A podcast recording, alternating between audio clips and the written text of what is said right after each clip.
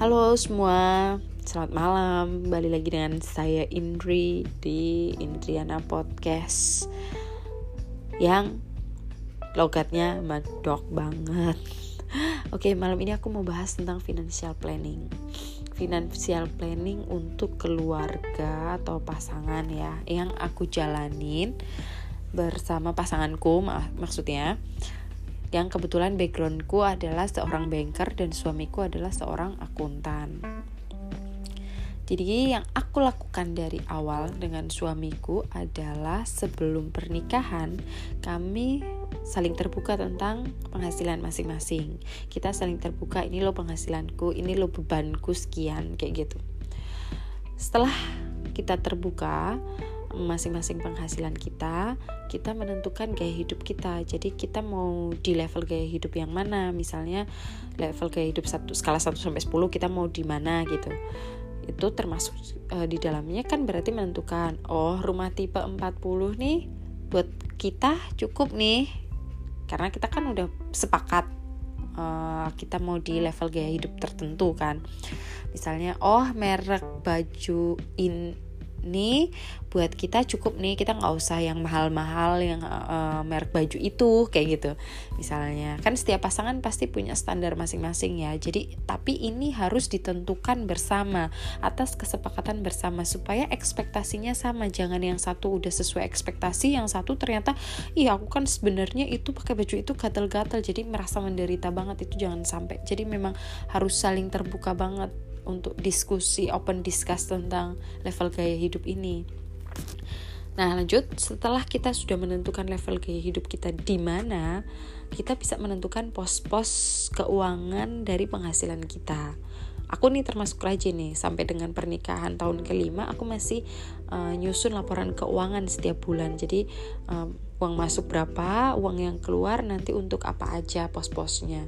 Itu aku masih lakukan sampai sekarang dan itu selalu aku kirim nanti ke Denny, ke suamiku maksudnya.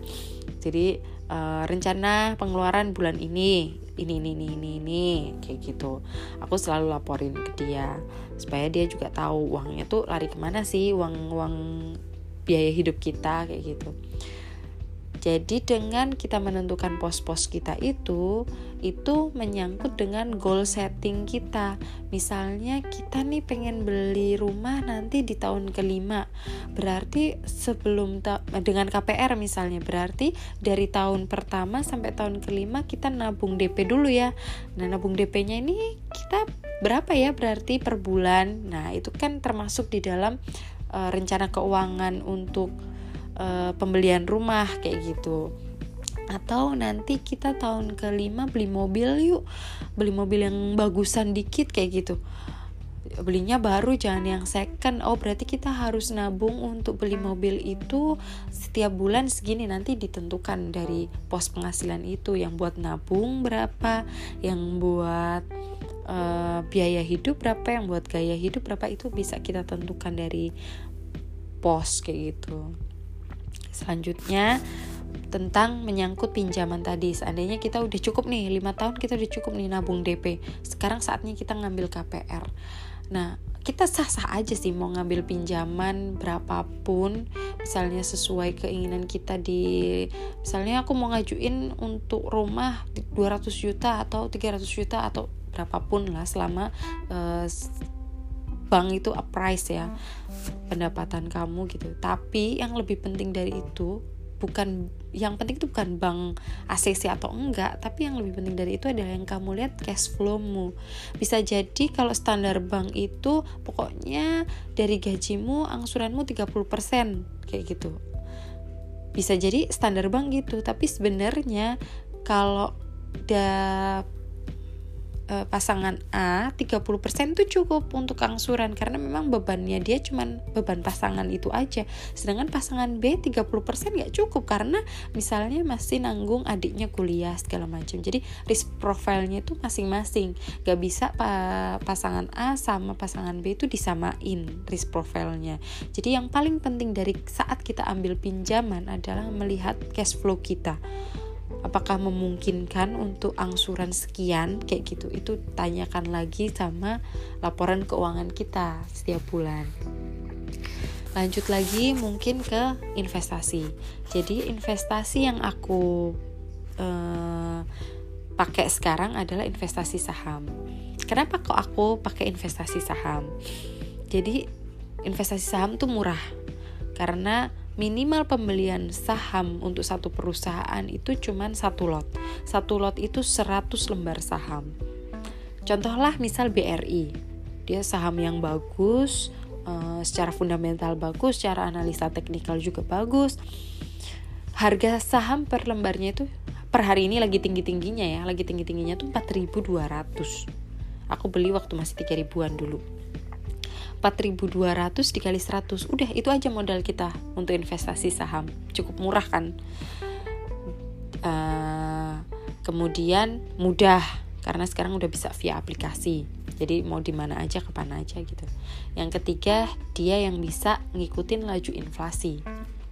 Dulu sebelum aku investasi saham aku udah latihan dulu nabung dulu nabung biasa dulu nabung auto debit yang bener-bener aku tuh nggak nggak daftar mobile bankingnya nggak daftar internet bankingnya ATM-nya juga nggak aku bawa. Jadi bener-bener aku auto debit yang aku istiqomah nih ini mau aku tabung. Itu sebelum aku punya anak. Setelah eh, lima tahun itu aku cairin. Karena itu aku butuh buat bayar uang pangkal TK-nya anakku ya lumayan. TK sekarang kan mahal-mahal ya jadi aku butuh. Emang itu aku perencanaan untuk anakku masih TK selanjutnya baru aku sambung untuk investasi. Harapanku sih nanti aku punya rezeki untuk nguliahin anakku dengan penghasilan yang aku hasilkan dengan suamiku tanpa ngutak atik ini kak bisa untuk dana pensiunku. Tapi seandainya memang nanti kepepet ternyata nggak bisa ya berarti investasiku di saham ini aku persiapkan untuk dana pendidikan. Ya, ya pokoknya intinya investasiku di saham ini untuk jangka panjang lah. Di atas 10 tahun yang pasti ya. Di atas 15 tahun sih kalau bisa. Oke lanjut lagi. Yang jadi concernku adalah asuransi Alhamdulillah kalau asuransi aku udah di cover sama kantor suamiku asuransi kesehatan. Jadi yang aku ikutin di luar itu adalah asuransi kendaraan. Ya kita tahu sendiri lah ya kita kan hati-hati di jalan naik mobil belum tentu orang lain itu yang di jalan juga hati-hati juga. Sedangkan biaya perbaikan mobil itu mahal. Jadi aku nggak mau ganggu dana daruratku untuk perbaikan mobil yang secara tiba-tiba misalnya crash gitu. Aku pernah tuh ngalamin crash kayak gitu dan kalau seandainya itu nggak aku aku asuransiin aku tuh habis 20 jutaan. Aduh itu aku bersyukur banget lah aku ikut asuransi gitu. Yang kedua adalah asuransi jiwa. Kenapa aku memutuskan untuk beli asuransi jiwa? Yang pertama karena Suamiku adalah tulang punggung keluarga di keluarga kecilku dan penghasilanku sama dia tuh gapnya agak jauh.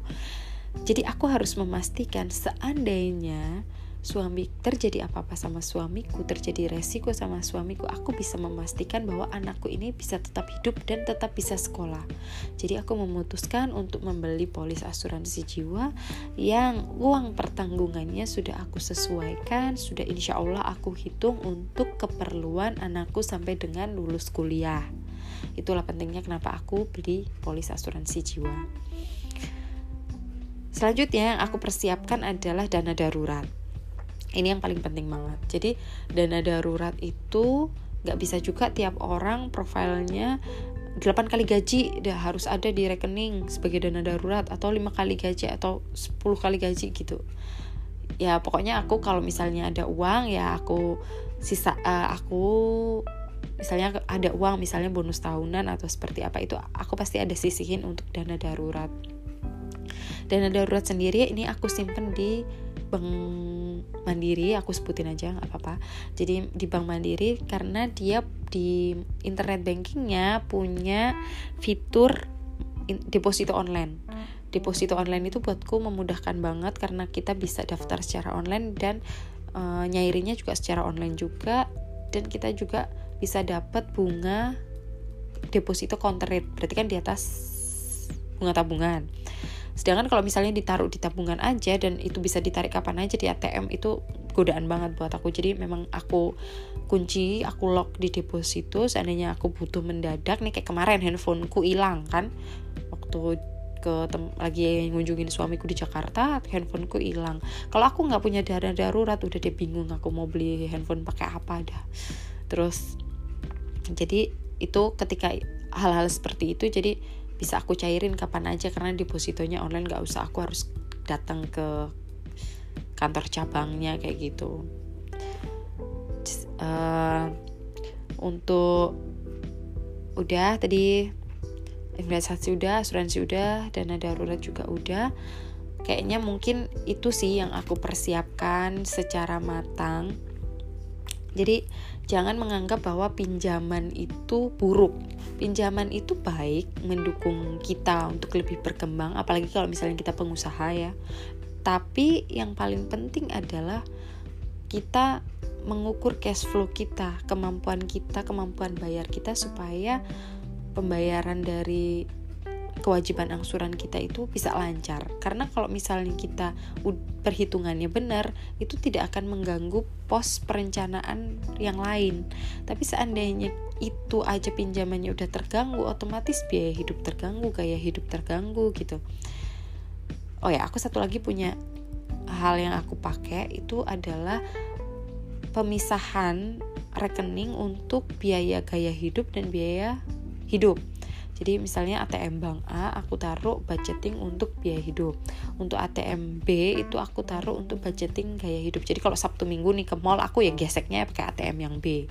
Untuk misalnya belanja tiap minggu Spreindo atau ke Indomaret untuk biaya kebutuhan sehari-hari aku gesek yang A. Jadi supaya budgetnya ini tetap sama uh, kau Indri kamu pernah cheating nggak cheating nggak sih misalnya uh, curi-curi nggak sih ngambil yang bukan posnya? Oh pasti ya pernah lah. Misalnya aku lagi pengen banget apa tapi ternyata ini oh harus ngambil uang tabungan itu pernah lah kayak gitu. Cuman ya jangan sering kayak gitulah ya.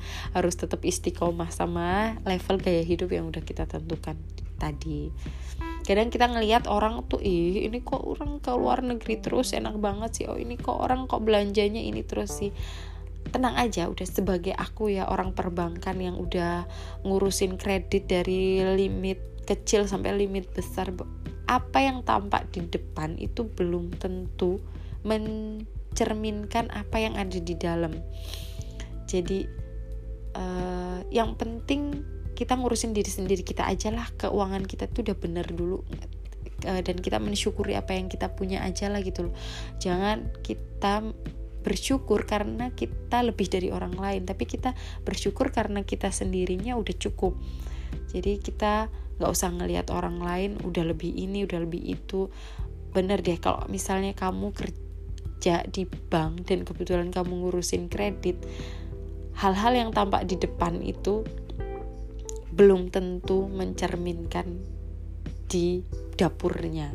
Bisa aja orang kaya yang kelihatan super kaya banget gitu tampak di depan bisa aja ketika dia meninggal yang dia tinggalkan itu bukan aset atau harta warisan tapi bisa aja justru malah utang. Ada orang yang misalnya kelihatan biasa aja sederhana tapi ketika dia meninggal yang ditinggalkan ya warisan yang cukup banyak kayak gitu jadi kita nggak bisa menjustifikasi orang itu dari apa yang tampak di luar gitu. Jadi yang penting adalah kita mempreparekan financial planning kita sendiri aja nggak usah ngelihat orang lain kayak gitu. Orang lain yang keren-keren tampak di luar itu ya kita jadiin motivasi kayak gitu aja sih. Wis. Terlalu panjang kayaknya. Cukup sih dari aku malam ini. Semoga bermanfaat. Dan see you on my next podcast